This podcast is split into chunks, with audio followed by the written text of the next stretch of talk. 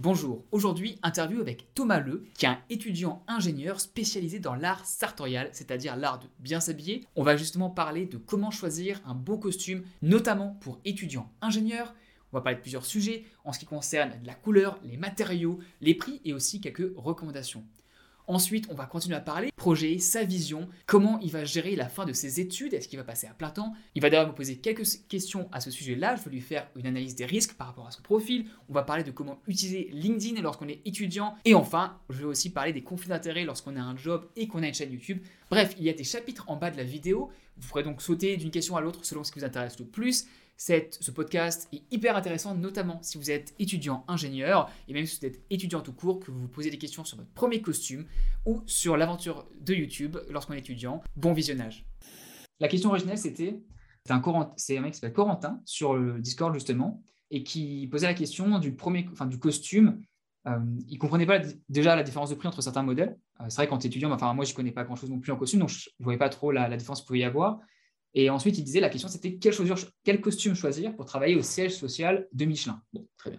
Et en réfléchissant, en parlant un peu, il y a, y a plusieurs questions qui viennent. Le général, c'est comment tu choisis ton premier costume, c'est-à-dire ceux que tu vas utiliser principalement en entretien, puis après aussi dans l'entreprise au, au jour le jour, quand tu es quand tu es jeune, avec quelle, typiquement, quelle couleur. Il y avait un débat dans les, parmi les, les étudiants, est-ce que noir, gris, bleu foncé, est-ce qu'il ouais. y a des choses à regarder euh, qu'il faut faire particulièrement attention. Et après, j'imagine si tu avais des recommandations peut-être de... Euh, soit de marque, soit de façon de faire ou de regarder. Euh, après, justement, là, c'était la discussion en mode open, on peut parler de différentes choses, mais je me suis dit que tu aurais peut-être une opinion là-dessus. D'accord. Donc, euh, plutôt ciblé, du coup, euh, étudiant, quelqu'un qui vient de faire ses études et qui va trouver un stage ou son premier emploi, c'est ça ? Absolument. Donc, euh, ok, ça marche. Bah, du coup, moi, c'est Thomas aussi. euh, du coup, voilà, j'ai une chaîne YouTube où j'y parle euh, euh, vêtements et sport. Enfin, sport depuis récemment, mais beaucoup vêtements. C'est d'ailleurs pour ça que Thomas m'a, m'a sollicité. Et euh, du coup, voilà, c'est, c'est une grande passion chez moi et notamment tout ce qui est euh, style sartorial que j'aime beaucoup, chemise, costume, euh, beaux souliers et tout. Donc, euh, donc voilà, ce qui se prête bien, ce qui se prête bien aussi à, à la tenue de travail dont tu parles avec euh, le costume. Alors, sartorial, Alors, c'est, c'est, tout le monde ne connaît pas forcément, parce que je sais que quand j'étais ingénieur, ouais. je ne connaissais pas le mot. Qu'est-ce que ça veut dire sartorial ? Qu'est-ce qu'on en, qu'est-ce que ça inclut ? Alors, sartorial, en fait, c'est tout ce qui est élégance classique, en fait, donc euh, les vêtements... Euh, qu'on voit souvent au vingtième siècle, en fait, les gens étaient habillés très en costume, en fait. Donc euh, voilà, tout simplement, c'est, ça désigne un, un style, en fait, qui regroupe plein d'habits particuliers et bah, tout ce qu'on connaît assez, d'assez classe, costume trois pièces, chemise, cravate, euh, pantalon à pince et beaux souliers. Donc, euh, voilà. C'est ça. Qui, ce qui correspond très bien à ce qu'on pourrait à la fois porter dans, dans des... dans des événements U P, des soirées ou même en entretien dans une certaine mesure. Exactement. Euh... Voilà, bah en fait, le style sartorial, euh, une de ses spécificités, c'est qu'en fait, il est fait pour mettre en valeur la personne. Tu es censé mettre, être en costume plus beau, entre guillemets, que tu naisses en costume, en fait. Voilà, on, est, on a un cintrage qui ne taille pincée, on a des épaulettes qui nous donnent plus d'épaules, on a un pantalon, voilà, on a un, un pantalon assez beau qui nous fait des belles jambes, un, un beau soulier qui nous fait une belle forme de pied et tout. Enfin, on a tout qui nous met en valeur et c'est notamment pour ça qu'on, a, qu'on l'utilise bah, dans les entretiens. Parce que voilà, on, nous met, on se met en valeur, on se vend dans un entretien et aussi au travail où, euh, voilà, comme il y a toujours un peu une, une hiérarchie, voilà, on, on se regarde un peu tous au travail, on a tous sa position, bah, on essaie tous d'être euh, voilà, assez mis en valeur. Ça reste un, un lieu social où voilà, c'est, c'est quand même important. Donc, euh, voilà, tout simplement pourquoi le costume est porté au travail ou en entretien. En fait. Ouais, ouais. Et donc pour arriver justement à cette question du costume, euh, on peut commencer quand, quand on est en école. Euh, on va prendre le cas typiquement d'un étudiant ingénieur, mais ça peut être un étudiant de manière plus générale, qui va faire ses premiers entretiens dans des grandes entreprises.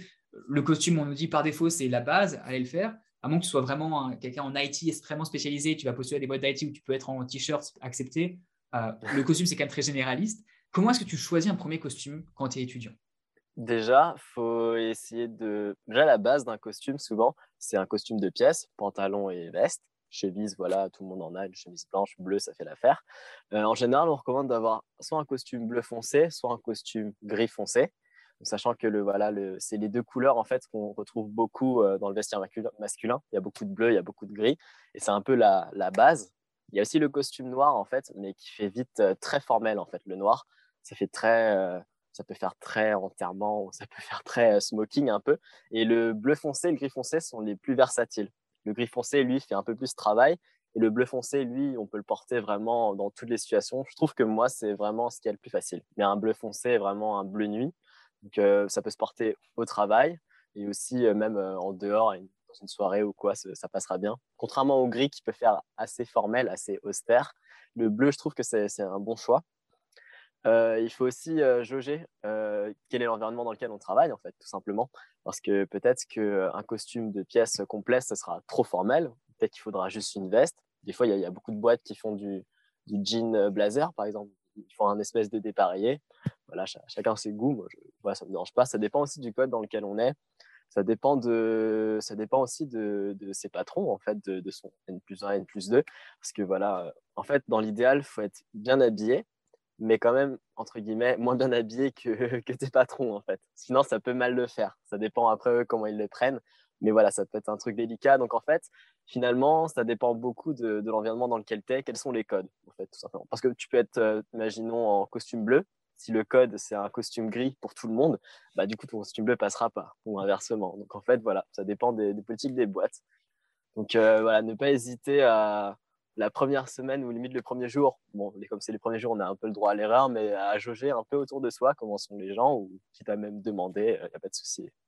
Oui, tout à fait d'accord sur le coup du euh, si tu vois que tout le monde est en costume gris, que toi tu es le seul en costume bleu, il faut peut-être te poser la question et aller t'acheter un costume euh, gris avec euh, ta première paye. Bon, et quand on revient donc à la situation où tu dis bleu marine, bleu fonce, bleu nuit, comme tu as dit, un costume bleu nuit, c'est ce que j'avais aussi, hein, d'ailleurs, c'est ce qu'on m'avait conseillé comme premier costume. Comment tu fais pour euh, savoir dans quelle boutique aller, lequel acheter? Parce qu'il y a des prix, il y a une, un, un range, une gamme de prix assez forte. Ça peut aller de deux cents, trois cents euros à beaucoup plus. Et ouais, c'est assez étonnant. Enfin, je, comme je disais, il y avait des étudiants qui étaient un peu désarçonnés face à, à cette gamme. Et est-ce qu'on veut vraiment acheter le plus cher? Parce que ce sera vraiment mieux ou pas? Comment est-ce que tu choisis à ce niveau? Enfin, quel type de range de prix est acceptable selon toi? Et euh, qu'est-ce qu'il faut vraiment regarder en fait, peut-être au-delà du prix? Alors, euh, bah, comme tu dis, il y a beaucoup de prix, bah, parce qu'il y a beaucoup de gammes et de qualités et de styles, en fait, différents sur le costume. Après, voilà, ça dépend. Je dirais qu'il ne faut pas hésiter à mettre une centaine, quelques centaines d'euros, parce que si jamais c'est un vêtement que tu vas porter tous les jours au travail, il faut que tu sois à l'aise avec et que tu sois confortable. Donc, imaginons qu'un costume moins cher, mais qui t'est pour toi inconfortable, il vaudra mieux que tu mettes plus et que qu'il soit confortable dedans, parce que voilà, ce sera important pour toi. Donc euh, déjà, il y a, faut qu'il soit à, à la bonne taille pour toi. Donc euh, ça, c'est assez indépendant du prix, mais il faut que tu trouves la bonne taille. Il y a aussi la matière qui joue. Par exemple, souvent, les costumes d'assez bonne qualité sont en laine. C'est la matière de base pour un costume. Et euh, c'est une matière qui est assez respirante, en fait, où tu sues peu dedans et euh, il sortira assez peu les odeurs, contrairement à des costumes, par exemple, de très bas de gamme en polyester, en, avec beaucoup de, de matière synthétique, où tu peux vite, ça peut vite revenir tes odeurs. On peut vite avoir chaud en plus en costume si jamais tu as le port de la cravate. Il euh, y a beaucoup de monde dans la salle de réunion, donc ça peut être compliqué. Et ce sera aussi, ça fera un peu vieillot. Donc, je dirais à un minima, moi, je conseillerais d'avoir un costume en laine. C'est la base. Donc, euh, je sais qu'il y en a des... On peut en trouver chez euh, des marques comme pas trop chères, des marques comme euh, Massimo Dutti, par exemple, de, de, de, de, de cet ordre-là. Il euh, y a Suitsupply aussi qui est sympa. Après, voilà, il y en a, je ne sais pas, qui ont des styles. Est-ce qu'ils veulent des épaulettes, pas d'épaulettes? Est-ce qu'il y en a qui veulent un gros cintrage? Une question de style aussi qui va avec le prix. Mais voilà, globalement, je conseillerais un, un costume en matière naturelle, pas en synthétique. Ouais. Et ensuite, en fonction de la coupe, euh, ce que les gens préfèrent, c'est assez subjectif. Parce qu'il y a aussi, il y a aussi un truc qui fait beaucoup le prix, c'est la structure du costume. C'est-à-dire que, je ne sais pas si tu connais l'entoilage, toi. D'un, d'un en faisant mes recherches, j'ai découvert ça. D'accord. En fait, c'est euh, un costume, comme c'est un vêtement très, assez classe. Souvent, il y a une construction, on met un entoilage dedans. C'est un espèce de, de, pas un plastron, mais c'est quelque chose qu'on met. Euh, en fait, un costume, soit il est thermocollé pour euh, tenir les pièces du costume, en fait, soit on met un entoilage pour que le costume tienne. C'est un peu comme une, euh, c'est un peu comme le squelette du costume, on ne le voit pas. Et en fait, ça, à faire, ça coûte assez cher. Mais on a un beau tombé, on a un beau roulé de revers, la veste tombe super bien. Et c'est souvent ça qui fait aussi le prix du costume, comment il est structuré. Est-ce que l'épaule est très travaillée, est très montée, par exemple? Est-ce que c'est juste fait comme une épaule de chemise, c'est-à-dire juste cousu comme ça? Donc, ça dépend de, de plein de choses. Et il y a tout ça aussi qui joue dans, dans la gamme des prix. Donc, moi, je dirais quand même, voilà, pour vous résumer, un costume en cent pour cent laine, euh, voilà, en matière naturelle, pas forcément avec un, un entoilage ou non. Donc euh, voilà, il peut être thermocollé. En fait, le thermocollage, ça vit moins bien. En fait, ça, ça vieillit moins bien, pardon. Il y a aussi ce côté-là à prendre en compte. Mais voilà, pour quelqu'un qui fait juste son costume, un thermocollé, ça fait l'affaire. Sachant qu'en général, pour quelqu'un qui travaille cinq jours dans la semaine, il euh, faut avoir trois quatre costumes pour avoir un, suffisamment de roulement. Euh, c'est souvent les pantalons. Tu, tu veux dire quoi ouais. par euh, trois quatre costumes pour avoir... Ah oui, pour les pantalons plus ou pour le, même, le, le costume en lui-même euh, trois quatre costumes, euh, parce qu'en fait, il faut, faut, faut le changer. Forcément, tu ne passes pas tous les jours dans, dans le... Je dis, moi, je dirais à minima trois. En fait, c'est, c'est ce qu'il se faut. En fait, tu, tu portes le premier le lundi, puis le deuxième mardi, mercredi, puis tu remets le premier jeudi. Et en fait, tu fais juste varier la, la chemise dans laquelle tu transpires. Et euh, pour ne pas avoir à, à trop dépenser et pas non plus à trop laver. Tu vois. Mm-hmm. Donc, euh, voilà. Ensuite, voilà, on, tu peux faire varier le, le bleu, le gris, avoir un deuxième bleu, tout ça. Mais euh, voilà, c'est ce que je dirais. Et pour un costume de sprint, ce serait dans les deux cents... entre cent cinquante et trois cents et quelques, quatre cents, ça ouais. peut se trouver. Et en marque, je te recommande... Dis-moi. Ah, non, c'est, je, c'est juste que je, je suis euh, étonné, enfin pas étonné, mais euh, surpris par, la, la, par trois costumes, parce que même moi, actuellement, j'en ai pas trois, et bon, c'est parce que je suis en Australie, donc on a, je mets jamais de costume, mais même en France, ouais. en fait, vu que j'ai... Il y avait les entretiens, forcément, j'arrivais avec le, le costume qui était bah, plus ou moins toujours le même. Et une fois que j'étais en entreprise, assez vite en général, vu qu'il n'y avait pas de cravate et que c'était plutôt informel, on mettait le costume pour arriver, la veste notamment. Et la veste, on pouvait l'enlever cinq minutes après être entré, on la posait et puis on était en chemise en fait. Et c'était les pantalons, j'en avais plusieurs, oui, mais le costume en lui-même, ouais. enfin, le, le haut, euh, enfin, le, j'avais une vraie tenue. Pour le, tous les entretiens, c'était la même. Et puis ensuite, je variais les pantalons qui étaient de couleurs relativement similaires. Euh, mais le haut, vu que je ne la portais pas, en fait, euh, je n'avais pas besoin d'en avoir trois. Enfin, c'était comme ça que D'accord. je pensais à l'époque. Peut-être que je le faisais mal, mais... Non, non, bah en fait, moi, je supposais dans ma tête que c'était quelqu'un de... qui était obligé d'avoir la totale avec euh, la cravate et tout dedans. Ouais. Donc là, c'est obligé. Mais oui, après, si c'est juste arrivé avec puis la retirer, c'est sûr que tu peux garder, tu peux, tu peux t'en mettre en avant moins. Mais pour ouais. quelqu'un qui travaille euh, cinq jours par semaine... Euh, comme en banque, par exemple, tu es obligé de le garder. Ouais. Oui, voilà. J'avais dans la tête un, un gars de la défense euh, qui est obligé d'être voilà, toujours, euh, toujours apprêté. Et dans ce cas, lui, il a besoin d'a, d'avoir un roulement entre, entre tout ça. Non, mais c'est bizarre. Même là, je, je pensais, euh, j'apprends des choses parce que c'est vrai que je ne porte plus de costume depuis très longtemps parce qu'en Australie, c'est très, très peu courant. Euh, ouais. Pour l'anecdote, on me demande même, j'arrive en, j'arrive en entretien avec des, des cravates et puis on te demande de les enlever parce que ça ne le fait pas. Quoi. ouais. Et ouais. donc, non, je comprends. Okay, donc, d'ailleurs, mais oui, d'ailleurs, euh, bah, d'ailleurs le, ce fait de, de retirer la veste ou quoi, c'est bah, souvent moi ce que je préconise, par exemple, quand on me demande euh, comment s'habiller pour un entretien d'embauche, en fait, ce que je recommande, c'est euh, souvent d'avoir euh, au moins une chemise, une veste et plus ou moins une cravate. Bon, ça, en général, on le sent quand c'est de trop ou pas. Et en fait, en fonction de la personne, comment elle est habillée en face de toi, tu vas retirer ce que tu as en trop, en fait. Si tu vois que la personne est juste en chemise, et bah, du coup, tu, avec ta veste, bon, bah, tu vas la retirer, tu feras ton entretien, comme ça vous serez un peu d'égal à égal. Mais voilà, il vaut mieux être trop habillé et retiré plutôt que d'arriver trop peu habillé et ne rien avoir à, à créer une veste et se la mettre. Quoi. Donc euh, voilà, il y, y a de ça aussi. Euh. Non, ça Donc, c'est un sens. Peu ce que tu faisais finalement hein, quand, quand tu as levé ta veste et que tu arrives. Alors, l'entretien, je ne le faisais pas parce que forcément, surtout à l'époque, j'étais, enfin, j'étais, j'étais plus jeune, donc j'avais, pas, j'avais un peu plus de stress. Donc, ce qui fait que je la gardais quasiment. Je crois que Est-ce que j'ai enlevé des, des vestes en entretien quand j'étais plus jeune ?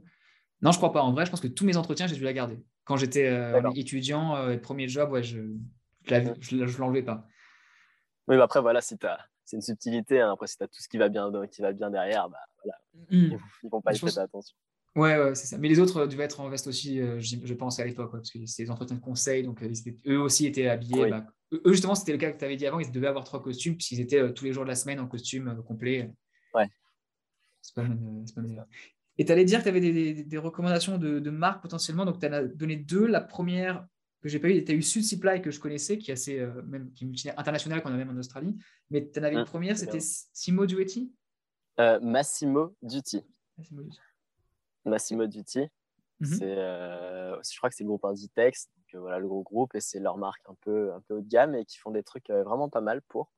Euh, du coup, tes étudiants viennent de France, euh, je suppose. Oui, ouais, ouais, les sont à soixante-dix à quatre-vingts pour cent basés en France, un peu des Belges. Il y a un peu d'Afrique du Nord aussi, mais principalement, euh, c'est des, ouais, c'est ce, c'est ce milieu-là, on va dire.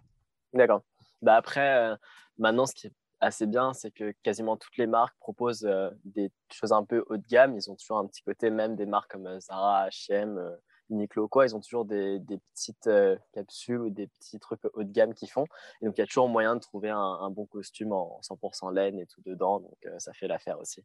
Mais voilà, Massimo Dutti, Suitsupply. Il y a une marque, après, c'est un A D N un peu italien qui s'appelle Boggi Milano. Donc, euh, aussi, qui est un peu comme dans la même gamme de prix de, de Suitsupply, qui peut être intéressante. Mais moi, en tout cas, moi, ce que je conseille, c'est au moins d'avoir un bon costume vraiment beau dans une belle matière. Et sur les trois, imaginons avoir deux costumes qui sont peut-être un peu moins bons, un peu moins chers. Et en fait, que tu mettrais vraiment celui où tu es bien plutôt pour là où tu as vraiment un entretien ou un truc, euh, voilà, vraiment important. Ouais, ouais, ça, ça fait sens parce que tu, surtout quand on est étudiant, on n'a pas, pas fonds limité. Donc, euh, ouais. quitte à mettre euh, un peu plus dans l'un des trois costumes et puis les deux autres, qui sont plus des costumes une fois que tu es dans le travail et que tu es justement dans cette routine où on va potentiellement faire moins important. Et c'est un rendez-vous important avec un client, avec un grand manager, bah, tu mets ton beau costume ce jour-là. Et quand tu as des oui. journées où tu fais que travailler derrière ton ordi, bah, tu vas plutôt mettre ton costume normal, euh, normalement. Oui, voilà, c'est ça. Puis ça te permet aussi même à toi-même de marquer le coup. Tu sais que tu as un truc important, donc là, tu mets ton vêtement important et quelque part, tu t'auto-hypnoses. et, et, mais oui, d'ailleurs, en plus, tu disais euh, que tu avais plusieurs pantalons. Et ça, oui, c'est une bonne idée, ça, de, de doubler ces pantalons ou d'avoir plusieurs pantalons qui font l'affaire. Comme euh, le pantalon s'use et est plus sollicité que, que la veste. Parce que voilà, la veste, en général, on est toujours un peu dans la même position pour l'ordi ou quoi. Et avec les, la, le pantalon, bah, on monte des escaliers, on marche, on court, si on a des rendez-vous, on... on est un peu commercial, on bouge beaucoup. Euh, vaut mieux l'avoir plusieurs pantalons. Et en plus, voilà, comme des fois, on peut transpirer dedans plus que dans la veste. C'est, c'est pas mal de l'avoir, comme tu faisais, avoir plusieurs pantalons pour une même veste. Et en, il y a les pantalons, ensuite, il y a la chemise. Bon, j'avais que des chemises blanches à l'époque. C'est toujours le cas. Tu disais que bleu ciel, ça pouvait aussi se faire. Voilà, c'est, c'est la base. En général, blanc et bleu ciel. Après, euh, maintenant, euh, comme on est dans des, des contextes de plus en plus... Euh, Euh, décontracté, on peut se permettre un motif du style, euh, je pense, une rayure discrète et tout ça, ça fait... En général, à la base, on dit que c'est une chemise blanche, c'est une chemise bleu ciel et une chemise euh, à rayures, euh, ça peut être blanc à rayures bleu ciel. Enfin, voilà, pas très... c'est pas fou non plus, mais euh, voilà, on peut, on, peut, on peut partir sur ça. Ah non, je comprends. On fait pas... Moi, ce qu'on m'avait dit, et tu pourras me confirmer ce que tu en penses, c'est euh... tu... faut rester classique et sobre dans les couleurs euh, costumes, chemises, chaussures. Euh, d'ailleurs, j'ai une question sur les chaussures qui était passée dans le chat aussi la dernière fois. Et ensuite, tu peux te permettre d'être exotique euh, dans les chaussettes. Et grosso modo, c'est tout. Et peut-être potentiellement, si tu as un foulard ou autre chose, mais en gros, les chaussettes, tu peux avoir des chaussettes roses, ça ne pose pas de problème. Est-ce que c'est vrai ou est-ce que... Euh... Bah, encore une fois, ça dépend de, du contexte, de ta boîte, de plein de choses. Mais encore une fois, ça prouve que... Euh... si on parle des chaussettes, c'est que euh, c'est vraiment juste les petits détails que, dont tu as le droit de, de, de t'éclater, entre guillemets. Et, mais sinon, il faut vraiment rester sobre dans tout le reste. Bah, souvent, les gens jouent sur euh, les détails, sur la, la forme de col, un col plus ou moins ouvert de chemise, plus ou moins fermé, un col imposant, pas imposant. Euh, y a, voilà, le, le style de costume aussi, tu peux avoir un, un petit... Euh, un petit motif aussi sur ton costume, ça, c'est pas forcément qu'il soit tout uni, tout lisse, il peut y avoir un côté, un motif euh, à pois, à rayures, un costume de banquier, tu vois, il y, y a les rayures blanches, ça fait un style aussi, il y a la petite ceinture, il y a les chaussures, il y a... souvent les gens s'éclatent entre guillemets sur les associations de couleurs, genre la petite pochette qui est associée à la chemise ou la cravate qui rappelle euh, la, cou... la cravate bordeaux par exemple, qui rappelle la couleur des, des chaussures qui, qui ont des reflets un peu bordeaux, c'est, c'est des petits détails, voilà, donc... Euh... Mais bon, voilà, après, en vrai, on est au travail. Je pense pas que les gens fassent vraiment très attention à... Mais voilà, je pense que c'est ceux qui aiment le costume, avoir un costume et qui veulent aussi euh, être un peu stylés, qui, qui font attention à ça. Ouais, c'est plus si tu veux te faire plaisir, en fait, à toi-même presque, de... tu restes dans la norme parce qu'il y en a une et il faut la respecter. Il faut comprendre qu'on est dans un environnement qui était là avant nous, qui sera là après nous, donc bah, faut, faut s'y adapter. Mais si tu veux te permettre deux, trois originalités, si tu veux te faire plaisir, bah, tu as cet endroit, cette, on va dire, cet espace de créativité qui est petit, qui est faible, mais qui te permet de te distinguer et qui, entre personnes qui apprécient ça, peuvent se reconnaître aussi. Exactement, oui, voilà, c'est ça. Et c'est, voilà, ça peut être aussi un bon moyen de, de, se, de, voilà, de se dissocier un peu de, de la masse. Voilà, donc si tu t'éclates avec tes chaussettes, bah, on t'appellera peut-être euh, le mec qui met des chaussettes roses euh, colorées. Euh, voilà, ça te fera aussi une petite étiquette. Mais ça peut être aussi source de petits compliments. Non, c'est cool. Et pour les chaussures, alors c'est une question qui n'a rien à voir, mais il y a eu un, un débat où, dans, dans le Discord où une personne a dit qu'en banque, les chaussures noires, il fallait surtout absolument éviter. Et moi, ça m'a étonné. J'en ai, j'ai posé la question à une copine euh, qui travaille, euh, elle, en banque d'affaires aussi, qui m'a dit, c'est un, une ancienne rumeur, mais qui n'a pas vraiment lieu d'être. Euh, Qu'est-ce que toi, tu en... Enfin, t'as entendu parler de cette, de cette euh, adage où il ne faut pas mettre des chaussures noires euh, mais plus... Non, c'est l'inverse. Il ne faut pas mettre des chaussures marron, il faut mettre des chaussures noires. Bref, est-ce qu'il y a une couleur qu'il ne faut absolument pas mettre dans, en banque ou est-ce que c'est, c'est ancien et ça a une origine quelque part ou pas du tout? bah, euh, J'en ai pas entendu parler, mais ça ne m'étonne pas qu'il y ait un adage dessus parce que, en fait, euh, bah, ce style-là, euh, classique, costume, sartorial, c'est un, un style qui est assez... qui est assez normé, qui est assez codé en fait. Et en général, la, la base, c'est... Euh, enfin, comme c'est un style très ancien, il y a ce qu'on appelle des tenues de ville et des tenues de campagne en fait, qui sont mm-hmm. toutes les deux dans le style euh, sartorial. Et en fait, dans les tenues de ville, tu n'as quasiment... Tu n'as que des chaussures noires en fait, parce que c'est des tenues de travail et tu as un costume bleu ou gris en fait, qui, qui, est les, bah, qui sont les deux couleurs du travail, d'où le costume bleu et gris de base. Et en fait, on avait tout le temps des souliers noirs. Et en fait, quand tu étais à la campagne, t'avais des couleurs un peu plus de campagne, des vestes marron, en tweed, euh, voilà, des, des pantalons de velours, ce genre de choses. Et là, tu avais des souliers marrons, en fait, c'est, en fait qui, qui sont les couleurs un peu de la nature, de, de la campagne, okay. de la terre et tout. Et, euh, et du coup, en fait, il euh, y a un vieil adage, il y a une vieille phrase qui est assez connue qui, qui s'appelle « No brown in town », en fait. Ça veut dire euh, « pas de marron dans les villes ». Et du coup, c'est, c'est, voilà, c'est, c'est un vieil, vieil, vieil adage, mais maintenant, je pense que plus personne ne fait gaffe à, à ça. Maintenant, tout le monde a des souliers marrons. Même, j'ai l'impression que le marron en soulier est plus populaire que le noir, parce que le noir, c'est quelque chose qui fait très austère, très formel. En fait, quand tu as un soulier noir, il n'y a pas plus, il n'y a pas plus formel qu'un soulier noir, finalement. Et en fait, le marron apporte un peu de décontraction, donc les gens aiment bien mélanger. Et, euh, mais après, comme la banque, c'est un milieu vraiment très formel, très normé, ça ne m'étonnerait pas qu'ils euh, autorisent que le noir, par exemple. Mais encore une fois, il faut jauger en fonction de, de là où tu es et te renseigner. En fait. Chacun ah, chaque boîte a ses codes. C'est sûr que si tu arrives le premier jour et que tu vois que strictement tous les partenaires et toutes les personnes ont des chaussures noires et que tu es seul en chaussures marron, il faut potentiellement juste prendre tes chaussures noires le lendemain et vérifier si ça se confirme sur le mois. Quoi. Oui, voilà, c'est ça et tout. Puis voilà, il faut toujours faire gaffe aussi à ta hiérarchie, ce genre de choses. Genre, je crois qu'on m'avait dit, quelqu'un qui avait travaillé chez Nike, qui me disait que bah, à Nike, tout le monde avait des Nike, ok, mais que les Nike du boss, c'était pas les mêmes que le Nike, les Nike euh, du N moins un, moins deux et tout. Donc, euh, même euh, sur des trucs comme ça, il y avait des, des subtilités. Donc, il euh, faut vraiment faire gaffe à vraiment jauger par soi-même. En fait, c'est, c'est vraiment du cas par cas le travail pour le coup. Non, cool, cool. Toi, euh... Moi, pour les questions principales, c'était ce que j'avais, mais après, j'ai des questions pour toi, si, euh, si t'es chaud. Dis-moi. Tu, tu veux Quand travailler, même. Justement, toi, tu veux faire quoi après? Parce que par rapport à ta chaîne, tu as une chaîne qui a été pendant longtemps, principalement sur tout ce qui est sartorial. Là, tu la diversifies, on va dire, ou tu élargis avec ce qui t'intéresse vachement, qui est tout ce qui est powerlifting que tu fais à côté. Euh, tu as dit dans ouais. ta newsletter que tu avais fait plusieurs compétitions cet été. Et vers quoi tu, tu vois comment, toi, le futur? Tu veux faire que de la chaîne YouTube, tu aimerais, ou, ou Instagram où tu es plus présent? Ou tu aimerais avoir un, un travail ou faire du powerlifting à plein temps? Comment ça se passe de ton côté? bah, Je viens d'être diplômé. J'ai reçu mon attestation d'ailleurs hier. Félicitations. donc, euh, voilà, c'était... Merci. C'est, euh, la... donc, je viens de terminer mes études et c'est encore assez frais. J'ai, j'ai tout qui s'ouvre un peu. Euh, je réfléchis encore à ce que je veux faire. Je ne serais pas contre euh, travailler pour une boîte et... Euh... et euh, si vraiment ça me plaît et que j'aime beaucoup la boîte aussi, ça, ça joue pour moi. Donc idéalement ce serait une marque euh, soit de vêtements que j'apprécie, soit euh, une marque de sport aussi que, que j'apprécie. Et moi j'aimerais bien tout ce qui est un peu euh, communication, c'est, c'est quelque chose de cool, ou même euh, c'était assez rare, donc c'est ça que je ne me suis pas penché, mais moi j'aime bien la création de contenu. Voilà, je pense que toi bah, qui es ancré, tu dois comprendre, j'aime beaucoup produire, j'aime bien écrire, euh, voilà, c'est quelque chose que j'aime bien. Après euh, j'aimerais aussi euh, développer mes propres projets, donc il faut voir si eux euh, arrivent à se développer, euh, si je suis capable d'en vivre aussi. Euh.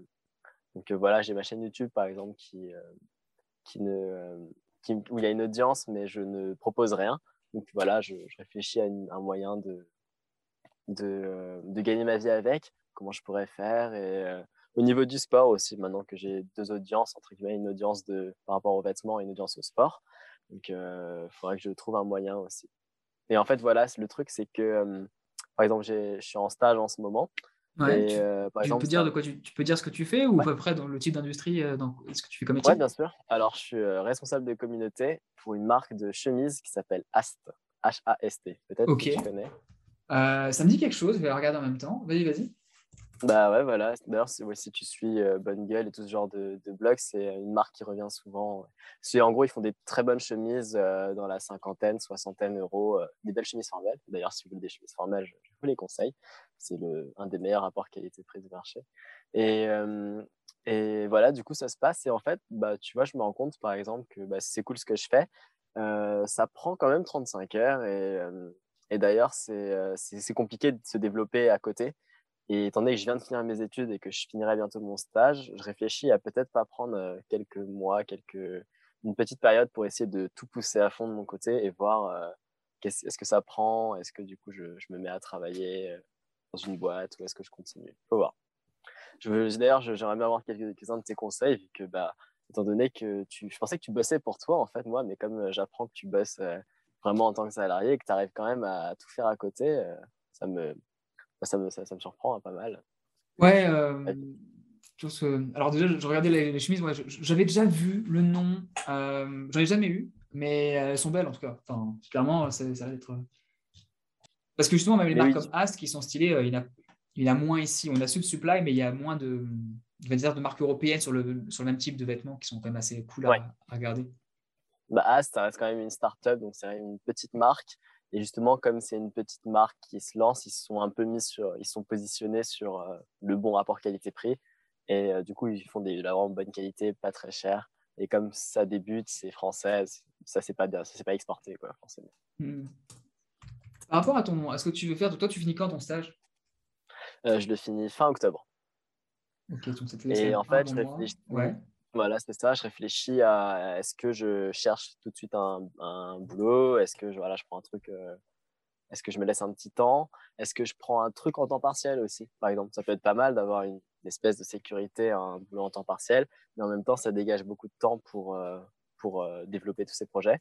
Parce que voilà, en général, dès que je, rentre du, je finis le stage, euh, je vais m'entraîner et j'en ai pour euh, entre deux, entre environ trois heures à chaque fois. Donc, en fait, je rentre, je suis lessivé, j'ai le temps de rien faire et je n'ai même pas l'énergie. Donc, euh, c'est assez compliqué. Tu as un profil LinkedIn ? Non, enfin, si, mais très peu développé. Donc, ouais, bon, déjà, première chose, il faut que tu sois trouvable parce que, euh, alors, c'est là, tu vas te penser que ce n'est pas lié, au, que c'est pas lié à, au fait de, trou- de savoir ce que tu vas faire derrière. Mais en fait, dans tous les cas, avoir un profil LinkedIn, c'est hyper avantageux que tu fasses un break ou non. Notamment parce que tous les gens que tu, que tu côtoies là maintenant, dans cinq ans, ou même dans un an, si tu fais un break d'un an, tu pourras les recontacter, mais c'est beaucoup plus simple. C'était un endroit privilégié pour les recontacter et c'est LinkedIn, en fait, c'est fait pour. Ouais, c'est sûr. Okay. Bah, et, et la valeur, elle est vachement dans le long terme et pas dans le court terme. Et donc, pour, c'est, enfin, ça paraît bizarre, mais bref. Et même si tu fais un break d'un an, c'est D'accord. encore plus valable que si tu n'en fais pas. D'accord. Ah bah, c'est peut-être pour ça, du coup, que je ne me suis pas trop intéressé parce que, étant donné que je faisais que des candidatures, je postulais à chaque fois, je ne passais jamais par LinkedIn.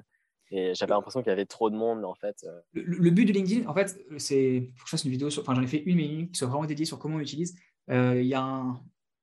La façon dont il faut utiliser LinkedIn, c'est pas du tout ça que, en général, quatre-vingt-dix-neuf pour cent des étudiants pensent qu'on doit utiliser LinkedIn. LinkedIn, c'est pas, c'est pas fait pour postuler à des jobs. Enfin, c'est fait un peu pour ça, mais c'est pas fait pour. Surtout pas les stages. LinkedIn, c'est fait pour, re... pour garder des liens avec des gens que tu côtoies maintenant et qui... Que avec qui tu t'entends bien, qui, idéalement... Hein, il y a plein de... Bref. C'est sur le, le réseau euh, intrinsèque. Enfin, le, le réseau, c'est les gens que t'aimes bien et qui t'aiment bien aussi ou qui vont envie de t'aider et qui bah, y réciproquement. Mais à, à qui t'as envie de garder contact dans dix ans euh, dix ans, vingt ans, trente ans et même dans cinq ans. C'est, c'est, c'est bête, mais genre, quelqu'un qui vit en Australie, il, il était dans la même promo que moi. S'il ne m'a pas sur LinkedIn et qu'on n'est pas assez proche pour être sur Facebook, parce que enfin, voilà, c'est, des pro- c'est quand même un peu plus proche Facebook que LinkedIn, bah, il ne saura jamais. Alors que là, il va taper, il va taper uh, Ciné, il va me voir « Hey, j'arrive, machin, tu travailles là-dedans, est-ce que tu veux qu'on prenne un café ?» Et ouais, ce café-là, ouais, il va me dire ce qu'il cherche et puis je pourrais l'aider à contacter quelqu'un, et cetera. Et en fait, c'est ce... les gens que tu côtoies maintenant, ça se trouve, dans trois ans, il y en a un qui sera en Amérique du Sud, si tu veux aller en Amérique du Sud, et ça sera peut-être la personne qui te permettra d'avoir un job, tu vois. Ou réciproquement, ouais, toi, tu pourras aider quelqu'un parce que tu es dans l'entreprise Nike parce que t'as... ou Hast et qui veut aller chez Hast parce qu'il a un entretien, il veut demander est-ce que tu peux juste me dire est-ce que c'est bien ou pas l'ambiance de travail, tu vois. Parce que je ne sais pas si je dois accepter ouais. le job ou pas. D'accord. Mais du coup, ça se fait de, d'ajouter euh, tous les gens de, ton, enfin, les gens de ton entourage sur LinkedIn euh, comme ça ? C'est un truc qui se fait assez facilement ou c'est Moi, mon, ma, il y a deux, personnel, c'est, délicat c'est, c'est une question, il y a deux recommandations. La première, c'est que tu ajoutes les gens que tu apprécies et qui t'apprécient. De base. Euh, commence okay. par ça. Euh, tous les gens avec qui tu t'envoies... Enfin, on sait très bien que quand tu as des collègues, tu as tous tes collègues, tu en as que tu apprécies moins que d'autres. Okay ? Euh, commence par ajouter des gens à qui tu te, tu te côtoies normalement, naturellement. Enfin, ajoute quand même ton boss, même si tu l'aimes pas, parce que si ça se fait quand même un petit peu, de, de, de, au moins le boss. Mais au-delà de cette petite blagounette, mais le, ajoute des gens que tu aimes bien, que tu connais, mais toujours un mot au moment où tu ajoutes la personne, parce que c'est, non, c'est hyper impersonnel. Euh, ouais. Je reçois des demandes, enfin tous les jours, je reçois cinq à dix. Euh, je refuse, je refuse à quatre-vingt-dix pour cent toutes les demandes, parce que si tu ne me connais ouais. pas et que tu ne mets pas un mot, ça ne sert à rien, quoi.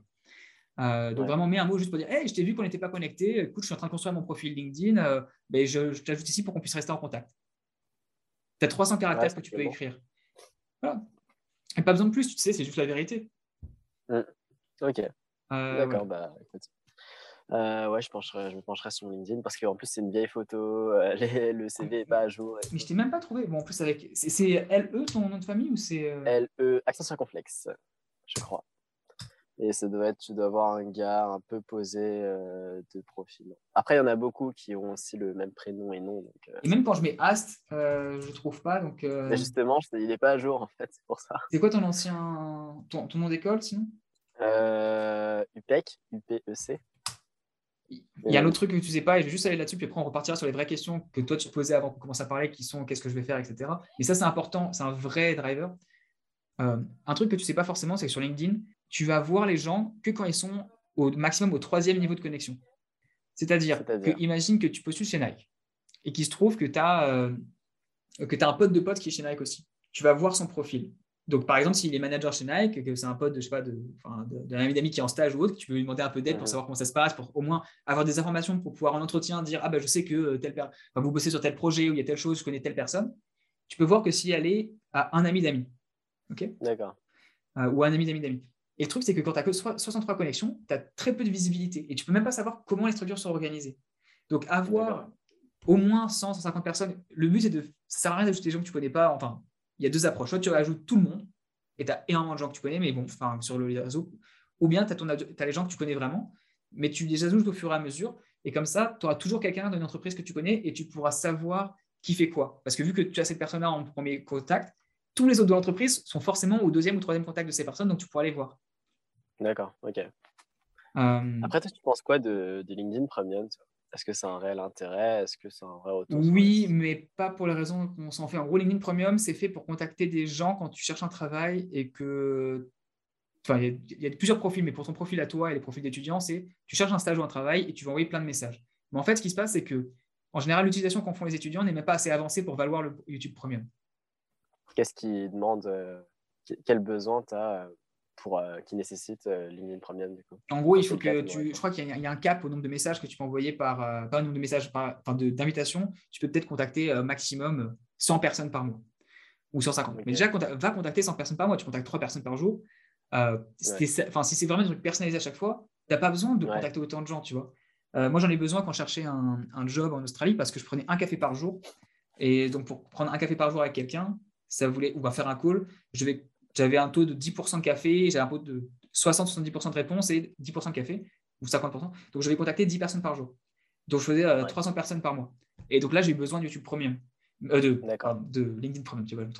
Mais, mais ce n'est pas utile au début, parce qu'en fait, tu as des fonctionnalités où tu peux, tu peux mettre le… Tu sais, tu, quand tu fais euh, connecter à quelqu'un, tu peux lui envoyer un petit message aussi. Et ça, ça suffit en général pour qu'il t'accepte. Ok, ça marche.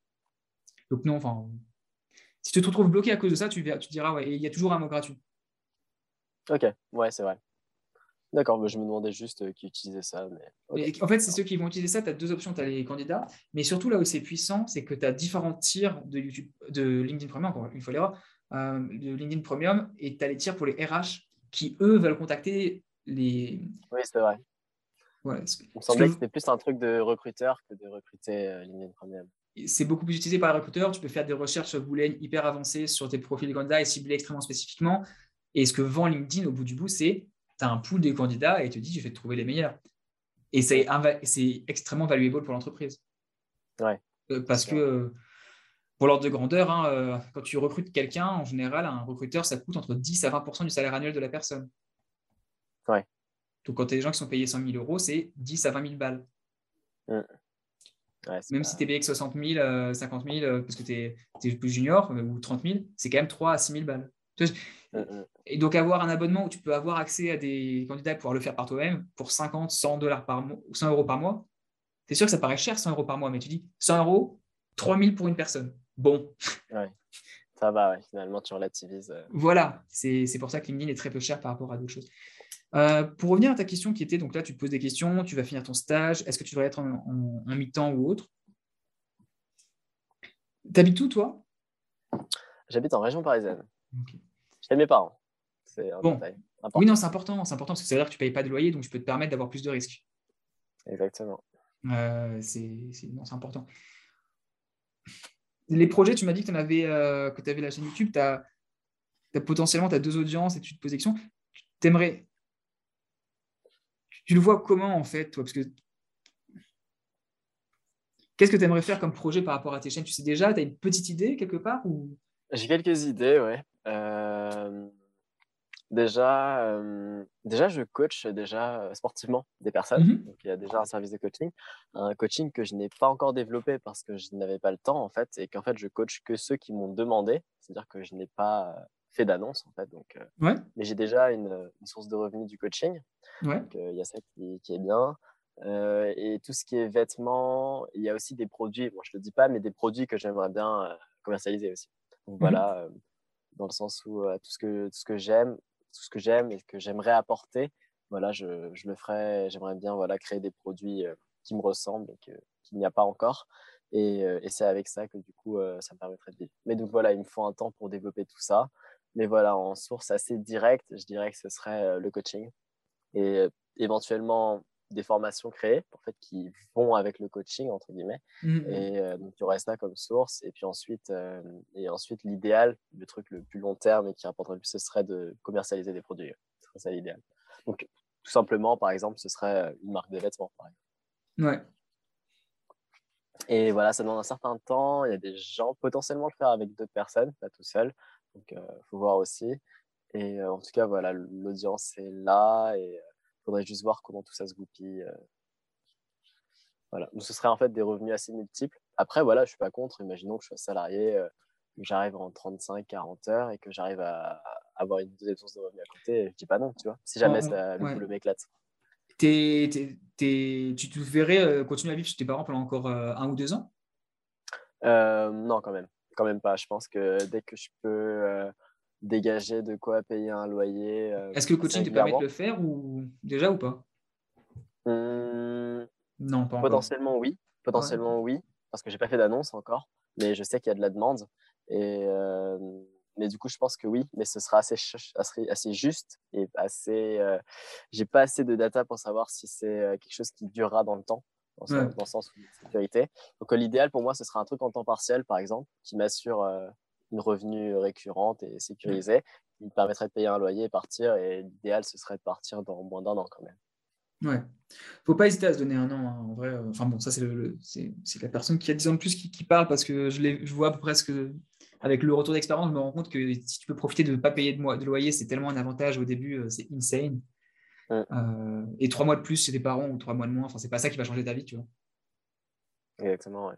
Euh, mais en gros, l'analyse, ce que je peux te proposer, c'est juste, la, la, en gros, l'analyse de risque, elle est, elle est assez simple. Il y a un élément qui ferait que j'aurais envie de dire, tu, tu devrais avoir un job à côté. De base, j'aurais tendance à dire, si t'as, vu que tu as des projets et que tu as déjà une audience, euh, le contenu est là, c'est-à-dire que tu as quelque chose, tu vois, t'es, le fond est là, la forme est là, et tu as des personnes qui regardent et il y a un, un market fit, faut, je dirais, fonce et essaye de le faire, genre à cent pour cent. Surtout si tu as l'avantage d'avoir une sécurité financière qui te permet de dire « Ok, je ne stresse pas, je peux encore manger et vivre sans avoir besoin de, d'être dans, dans le rush permanent, tu peux quand même faire des choses bien. Euh, fais-le à cent pour cent une fois que tu as fini ton stage. » La seule chose qui pourrait me faire dire… Avant que j'arrive, c'est la seule chose qui pourrait me faire dire que va faire un, un boulot un peu au début. Euh, le risque que tu as avec ça, quand tu pars à faire, tu peux dire « Ouais, mais quand je vais trouver un boulot ensuite si ça ne marche pas ?» En vrai, vu que tu es dans communication et qu'en plus, c'est lié à ton activité, c'est-à-dire aux vêtements et au sport, au lifestyle, que tout ça est lié, tu pourras vachement facilement le revendre. Euh, surtout ouais. actuellement où Hop. faire YouTube ou le reste est beaucoup plus apprécié, beaucoup plus… Euh... Hop là, Hop là. Enfin, le... Sera... Tu vas pouvoir le revendre, ce n'est pas un problème, euh, vraiment. Donc, en fait, le seul, euh... la seule raison pour laquelle j'irai dans une entreprise, c'est si tu te dis « je veux créer ma marque de vêtements et il y a un truc que je ne sais pas faire actuellement ».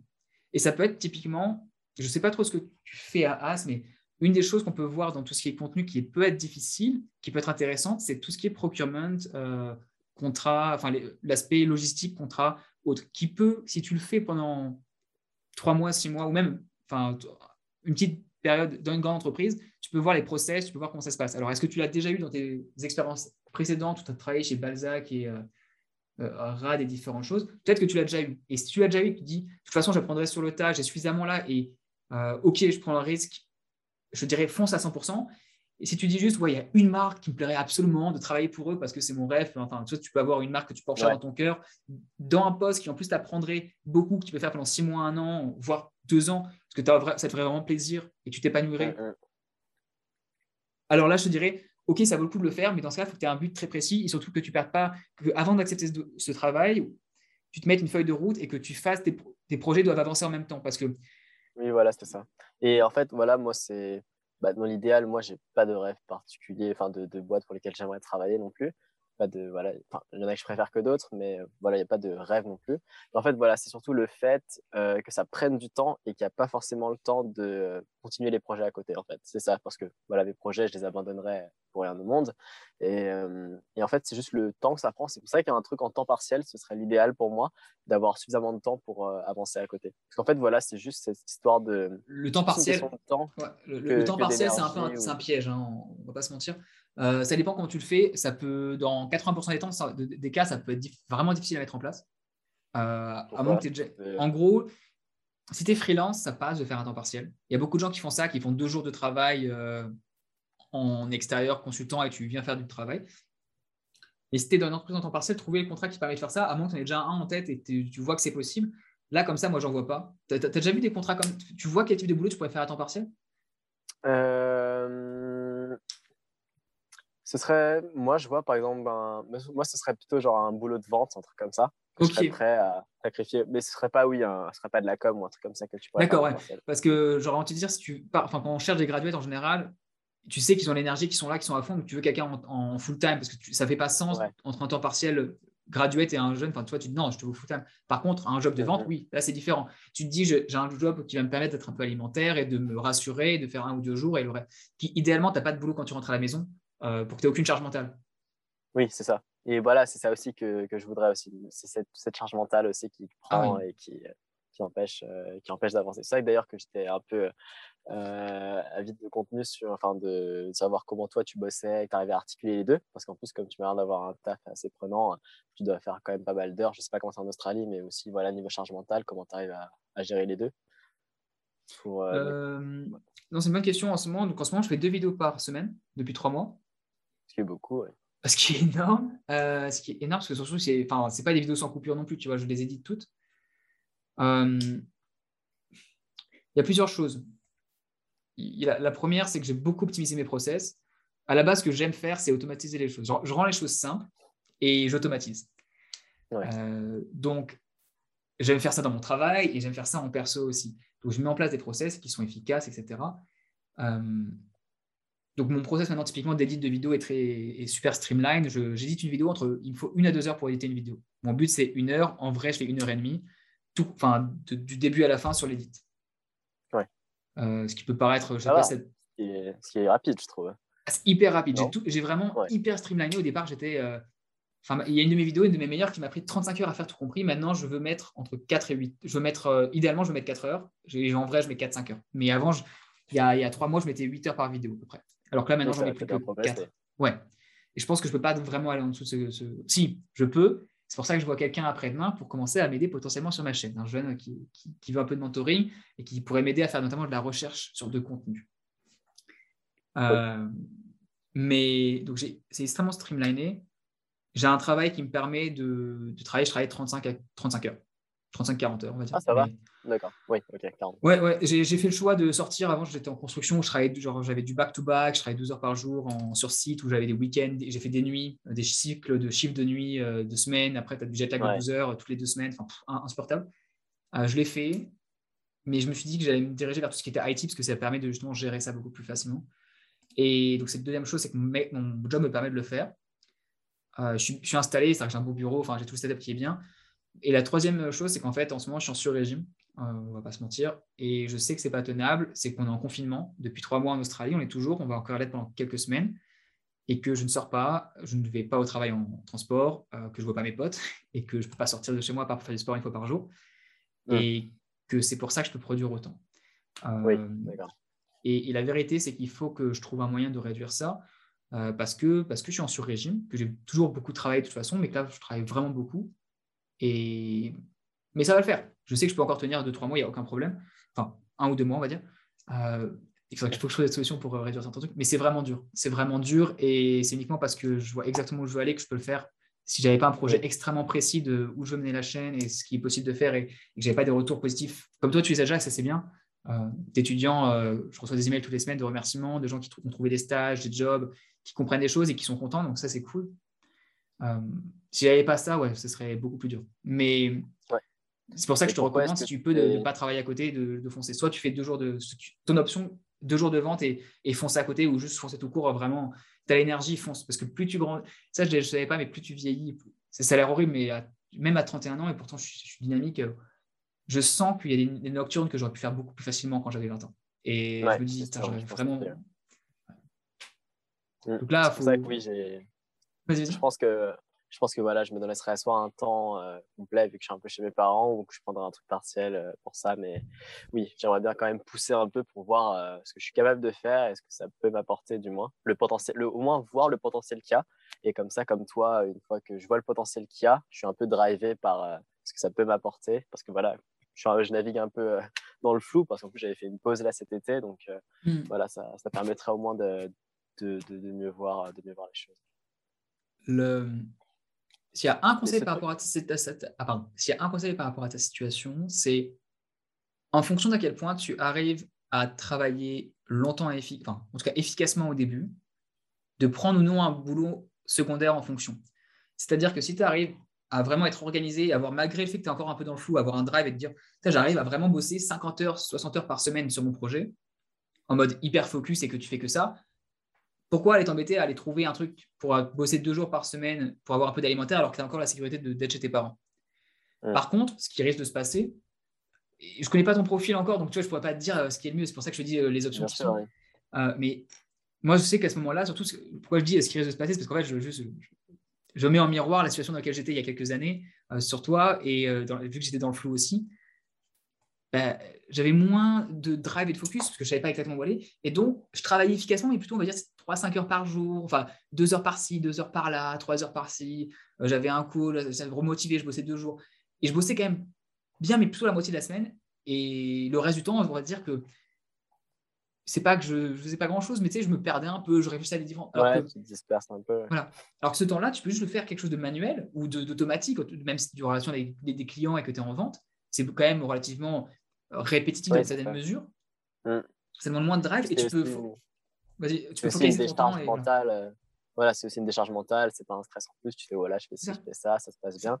Et aussi le fait que voilà, quand tu, au début tu lances tes projets, bah, ils ne sont pas tout de suite euh, rentables. Enfin, tu n'as pas une rentrée d'argent tout de suite, alors que voilà, ce boulot en temps partiel permet aussi de se reposer. Mais tu n'as pas besoin de.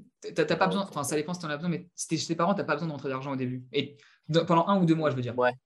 Ouais, voilà. Mais l'idéal, c'est quand même d'en avoir quand même un petit peu euh, qui rentre. Mmh. C'est pour ça qu'un temps partiel, euh, ça irait. Non, mais les coachings, typiquement, je te dirais, avant de regarder le temps partiel, regarde si tu peux pas faire l'advertising de ton coaching sur ta mailing list, typiquement, euh, sur ton Instagram. Ouais. Et si tu as déjà suffisamment de personnes qui veulent du coaching, est-ce que tu as vraiment besoin d'aller faire euh, le temps ouais, partiel c'est ça. Oui, c'est vrai. Ouais, c'est vrai. Mais en fait, le truc, c'est que ouais, je, j'ai réfléchi. En fait, j'en ai un en tête. Bon, je ne peux pas trop en parler, mais euh, ça me plairait aussi de le faire. Donc, en fait, il y a aussi ça. Il ouais, y, y a plein de, plein de trucs qui font que… Si tu veux, euh, je peux arrêter le recording si tu veux, si tu veux qu'on parle du truc. Hein. Non, t'inquiète, euh, pas de souci. Pas de souci, pas de souci. Ah, je te fais confiance. Et puis, non, voilà. Mais oui, voilà, c'est sûr que euh, je pèse un peu le pour et le contre de tout. Mais oui, euh, quoi qu'il arrive, je, je bosserai sur mes projets. Ouais. Mais oui, du coup, toi, ta chaîne YouTube, tu l'as depuis combien de temps ? Ça fait deux ans.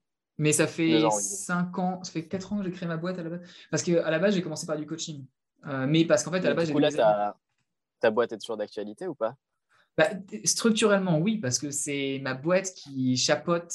Euh, la, la chaîne YouTube est affiliée à l'entreprise. D'accord. Euh, même si c'est, auto-entre... c'est une sorte d'auto-entrepreneur, mais le... je déclare ça comme une, comme une, entre... comme une entreprise. Et donc, du coup, comment ça marche juridiquement d'avoir être euh, salarié et d'avoir sa boîte d'auto-entrepreneur à il, faut que, il faut que, le, que mon employeur euh, accepte que j'ai une seconde euh, activité euh, et, et que je confirme qu'il n'y a aucun conflit d'intérêt. D'accord. Euh, et par exemple, là, j'ai fait une vidéo sur l'affaire Naval Group, euh, les sous-marins, euh, c'est fran- la, l'affaire franco-australienne. Ouais. Et j'ai parlé avec un mec technique parce que c'est, ce qui m'intéressait, c'était l'aspect technique et l'aspect humain des personnes sur place.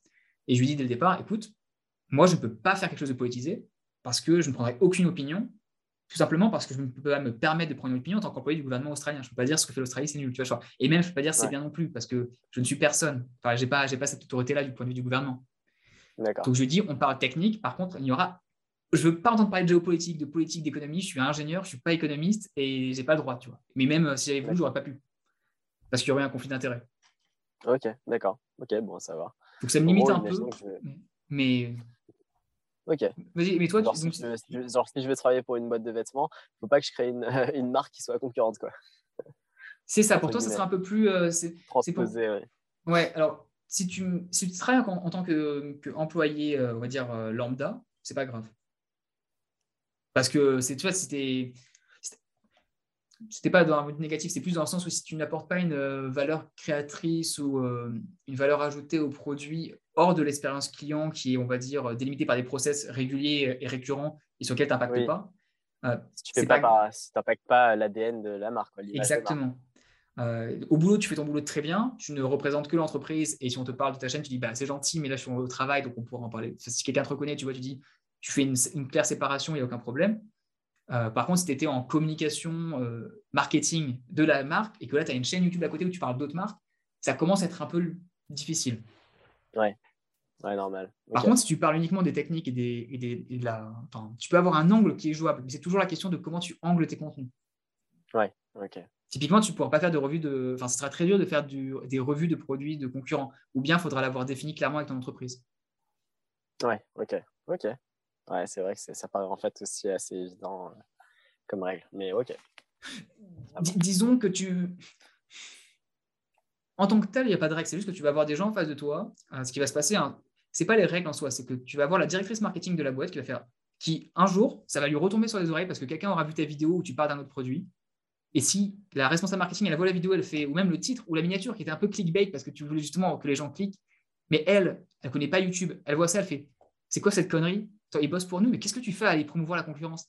Elle ne va même pas regarder ton contenu. Euh, même si elle regarde, elle peut ne pas aimer. Ou... Tu vois, ça peut créer des tensions et c'est ces tensions-là que tu vas absolument éviter et avoir désamorcé avant. D'accord, ok. Ouais, ouais, ouais mais ça paraît aussi évident, en fait. Ok, bah écoute, euh, bien noté. Je garde bien ça en tête. Et puis, euh, on verra. Tu as d'autres on questions par rapport à ça, par rapport à ton projet et tout ça ou... Non, ça va, ça va, ça va. Bah pff, voilà, je, j'avance un peu, je, je verrai comment. Non, pour l'instant, ça va. J'ai, c'est, c'est des questions, je prends les avis un peu de tout le monde, mais en fait, ça se jouera aussi sur euh, comment ça se finira, quand est-ce que les projets, projets prendront. C'est, euh, j'ai besoin de voir comment les événements vont, vont, vont se produire pour pouvoir prendre une décision vraiment, plutôt que là, en faire un peu toutes les situations dans ma tête et choisir. Donc, euh, je me laisse un peu de temps. Enfin. Ah, t'as l'air d'avoir une petite préférence quand même. Ouais, bah c'est sûr que, c'est sûr que bah, la préférence ce serait de bosser pour soi. Après, il faut voir comment ça se fait. Parce que j'ai éventuellement un, un partenaire avec qui euh, j'aimerais bosser. Il faut voir si ça se fait finalement. Parce qu'on en a discuté comme ça, mais il faut voir. Il faut voir aussi qu'est-ce que, qu'est-ce que je produirais et tout. Donc, euh, faut voir aussi si l'audience est toujours là. Parce que ma chaîne est un peu morte, entre guillemets. Dans le sens, ça fait plusieurs mois que je n'ai pas fait de contenu sur les vêtements. Donc, euh, pas mal ouais. de gens qui se sont barrés et tout. Donc... Euh, mais d'ailleurs, pourquoi, de... pourquoi t'as, t'as arrêté ? Parce que j'avais, je me suis abonné, parce que en, j'aime, en vrai, hein, j'aime bien, sinon je t'aurais pas demandé, mais j'aime vraiment bien ton contenu, euh, je trouve qu'il est cool, t'as, t'as quelques blagues des fois qui sont drôles et tout, euh, ton, ton edit est, est bien, on voit que tu, que tu commences aussi, mais c'est, il est solide, quoi. Enfin, t'as une patte et c'est agréable, et okay. qu'est-ce qui fait que tu... Que tu te... Alors, qu'est-ce qui fait, fait que ça t'a saturé, euh... en fait ? Tu m'as dit, enfin, t'avais dit au tout début, j'ai fait une saturation de... Ou, un, bref, qu'est-ce qui se passe quoi ? Non, non, non mais j'en avais parlé d'ailleurs dans, dans une des vidéos, c'est ah, celle où je donne des nouvelles et des annonces. Mm-hmm. Et en fait, euh, et en fait je, ouais, je disais qu'en fait, euh, j'ai arrêté vers juin mm-hmm. euh, pour plusieurs raisons. La première, c'était que c'était ma fin d'année et que j'avais tous mes projets à rendre, tous mes, j'avais aussi tous mes, mm-hmm. tous mes contrôles, j'avais aussi mon mémoire à rendre. que voilà, c'était un long temps, ça me prenait beaucoup de temps, donc il n'y avait plus forcément de temps pour YouTube. Euh, la deuxième raison, c'est que euh, j'étais beaucoup dans le powerlifting aussi, parce que j'ai, j'ai réussi à récupérer un, un bon niveau et à participer à plein de compétitions. Et j'en ai eu quatre euh, cet été, donc, euh, qui sont faites en quatre, en trois mois. Ouais. Donc, euh, c'était vraiment euh, intense. En fait, j'avais la tête aussi qu'à ça, parce que voilà, je pensais à mes compétitions, trop bien, je vais les faire. J'avais moins la tête à YouTube, j'avais moins le temps aussi pour euh, le mémoire et tout ça. Et aussi parce que voilà, je saturais un petit peu des vêtements. Mais, euh, et donc, du coup, globalement, ma décision, c'était bah, tout simplement, dès que le mémoire, l'année scolaire se termine, j'ai plus de temps, je m'y remets. Et pour éviter de saturer à parler que de vêtements, je vais parler powerlifting et vêtements. Sachant qu'en fait, euh, ceux qui sont sur Instagram, ça ne les étonne pas parce que sur Instagram, je parle vraiment des deux. Et c'était que sur YouTube, en fait, où je parlais que vêtements, où j'avais décidé de me positionner là-dessus. Et donc maintenant que euh, j'ai un peu franchi mes barrières psychologiques, par exemple, j'ai, comme j'ai atteint mille abonnés, je me suis dit, bon, bah, ça veut dire que j'ai été capable de partir de zéro à pour arriver à mille, parce que je suis vraiment parti de zéro pour le coup euh, en abonné. Donc euh, je me dis bon bah voilà, c'est, ça m'a suffi en fait à me le prouver. Donc, je me dis bon bah maintenant je fais quasiment ce que je veux de ma chaîne. Si j'ai envie de parler d'un truc, je le parle. Si j'ai envie de parler de euh, moi, comment je vais, euh, comment quels sont mes projets, euh, parler de mon sport et tout, bah je le ferai même. Et du coup c'est pour ça que j'ai décidé aussi de changer de cap et que du coup maintenant YouTube va reprendre. Mais voilà, j'ai reçu des le nombre de vues a baissé forcément parce que voilà euh, j'ai c'était l'été et que j'ai arrêté. Et aussi, euh, j'ai aussi reçu quelques messages des gens qui me disaient que bah, ils m'encourageaient, que c'était cool, mais que globalement, voilà, ils avaient quand même se désabonner. Je leur dis, ok, pas de souci, je comprends leur décision. Et, euh, et puis voilà. Mais donc voilà, je sais un peu. C'est fou qu'il y ait des gens qui t'écrivent ce genre de messages. Bah, en fait, je pense qu'ils aimaient vraiment bien ce que je faisais, ce que j'ai réussi, parce qu'en fait, ils m'ont vraiment bien encouragé. Mais en fait, ils voulaient euh, quelque part s'excuser, je pense, du fait qu'ils euh, devaient se désabonner, en fait. Et euh, mais c'était pas en mode c'est nul, je me désabonne. C'était vraiment, ils m'expliquaient avec des gros pavés qu'ils aimaient vraiment bien ce que je fais, mais que voilà, ils ont eu du mal par exemple à regarder mes dernières et qu'ils ont choisi de se désabonner. Et que voilà, ils étaient désolés, mais qu'ils m'encourageaient beaucoup dans mon épanouissement avec ma chaîne. Mmh. Donc c'était ouais, assez la, bienveillant finalement. La, la, la question que je me poserais presque, c'est.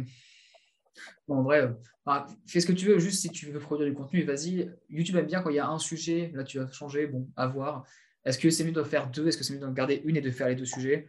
euh, les, les deux sont complémentaires, donc euh, tu as les deux options. Mmh, c'est ça, en fait, il faut que j'arrive à articuler les deux. C'est un peu toute, ma, toute la réflexion qu'il y a, comment je vais réussir à parler des deux en même temps. Sachant qu'il y a beaucoup de sujets communs, hein, parce que le powerlifting, c'est soulever des barres, c'est un milieu assez proche de la musculation, donc un truc assez visuel, assez apparence. Et les vêtements aussi, c'est quelque chose de très visuel, de très apparence. Donc, euh, il y a moyen de relier les deux aussi d'une certaine manière. Mais totalement. En fait, totalement, les deux peuvent être reliés. Il faut dive into in et, et dedans et puis faire des contenus qui sont... Euh, comment dire, qui... En fait, l'impression, je pense, et c'est peut-être, c'est peut-être moi, mais on voit, c'est vrai qu'on voit les derniers contenus. Je pense que... Enfin, moi, je vois ta chaîne, je me dis, bon, je... en fait, le powerlifting, ça m'intéresse moi aussi, mais dans ma tête, je me dis, bah, je m'en fous tant qu'il continue à faire une vidéo sur deux au moins ou une vidéo sur trois qui est du... un truc qui m'intéresse. Mmh. Et si j'ai l'impression que tu pars que sur du powerlifting, bah, là, forcément, je me dirais, bah, c'est cool, tu vois, genre, cool pour toi, c'est juste que ce n'est pas ce qui m'intéresse le plus. Mais si tu as toujours un équilibre, bah... mmh. Et c'est peut-être aussi le fait que, bah, ouais, vu qu'en fait, il y a eu trois mois où tu n'as pas eu de vidéo et tu t'envoies, t'envoies une, t'envoies deux, t'envoies trois, t'envoies quatre, tu fais... Bon, est-ce qu'il n'y en a pas une qui va arriver qui va, que j'aurai envie de voir ? C'est ça, ouais. Euh, et s'il y en a une sur deux, cool, bah tant mieux.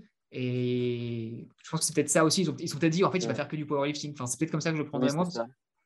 Non, bah là, en fait, ça c'est particulier parce que la, euh, ma dernière vidéo de vêtements date de juin, je crois. Et ensuite, il y a un vlog qui est juste ouais. moi qui débarque à Paris avec des potes. Euh, voilà, mais donc, y a pas, ça ne parle pas vraiment vêtements non plus. Ensuite, je crois que c'est un bêtisier. Donc voilà, ouais. de l'année, ça faisait un an. Ensuite, c'est ma vidéo des nouvelles et des annonces. Donc en fait, c'est des vidéos euh, pas de vêtements purs. Donc c'est pour ça que voilà, il y a eu un petit, un petit trou. Puis ensuite, je parle de powerlifting. Mais en fait, euh, voilà, je compte euh, voilà, quand même reprendre quand même un, un bon contenu solide. Là, la, la vidéo de powerlifting que j'ai fait, par exemple, c'était juste un, un point de départ pour expliquer. Mais maintenant, mm-hmm. c'est bon, euh, ça va repartir euh, bien. C'était juste j'avais besoin de faire ce, ce petit truc. Je savais de toute façon que pas beaucoup de gens allaient la regarder. Mais... T'as, t'as, eu, fait, t'as elle... eu des médailles sur tes... Sur tes... Sur ouais, j'en ai eu. Ouais. T'en as eu combien ? ouais. Bah là, celle-là, j'ai fini deuxième, par exemple, celle dont je parle. Bah en fait, le truc, c'est que euh, c'était pas vraiment une vidéo qui était faite pour cliquer, en fait. C'est une vidéo que j'ai faite vraiment où je voulais expliquer ce que c'était, la base, parce que étant donné que c'est quelque chose qu'on va revoir plus tard, au moins ils sauront que, genre, si je fais une playlist power, que ah, du coup, pourquoi c'est quoi, il parle de ces trucs, je sais pas, il fait des, des reviews de ses entraînements, il fait des points, et en fait, il y aura une vidéo de base qui leur explique en fait ce que c'était. En fait, c'était vraiment une vidéo pour expliquer, c'était vraiment pas pour du clic, je l'ai faite à l'arrache, hein, c'est moi qui parle dans un coin de la vidéo, c'est, c'est vraiment pas bien fait. Mais, mais ça, c'est pas grave, à la limite. Ouais, ouais. Non, mais je voulais juste faire un truc euh, qui permette aux gens de savoir en fait ce que c'est euh, sur mes prochaines vidéos en plus. C'était, c'était plutôt ça le, l'intérêt. Le truc que j'avais envie de parler, je sais pas si ça pourrait faire l'objet, mais euh, du fait que moi, bah sûrement, tu dois, tu dois sûrement le dire, on en a parlé un peu, mais euh, d'avoir créé du contenu de mon côté, ça m'a énormément aidé pour euh, mes recherches de, de stage et d'alternance. Parce que euh, on sous-estime assez, on s'en rend pas compte, mais en fait, on s'en rend compte quand on est dedans, en fait, de l'opportunité que ça donne. On voit euh, cent abonnés, deux cents abonnés, mais en fait, c'est énorme, et la plus-value apportée pour un, sur un C V ou une lettre, c'est, euh, c'est pas rien, quoi. Et euh, je comptais, je comptais en parler, je sais pas si tu auras un moment pour en parler vite fait, mais... Euh, je pourrais te faire mon témoignage, et c'est souvent moi ce que je te donne comme conseil, parce que c'est le conseil qui m'a le plus aidé en fait, euh, moi. Sur le fait de faire du contenu euh, que le fait d'avoir créé du contenu m'a débloqué, euh, m'a multiplié par je ne sais combien le, le, les réponses positives à mes, mes candidatures, quoi. Ouais, même, euh, c'est, voilà, cool, euh... c'est intéressant, même sur une petite, euh, sur une petite chaîne. Euh... Bah, ça peut être même l'objet d'une autre vidéo, si tu veux, à un autre entretien. À, avec avec enfin. Grand plaisir. Tu en as déjà parlé, toi, ou pas, avec des gens, ce genre de sujet, ou pas du tout ?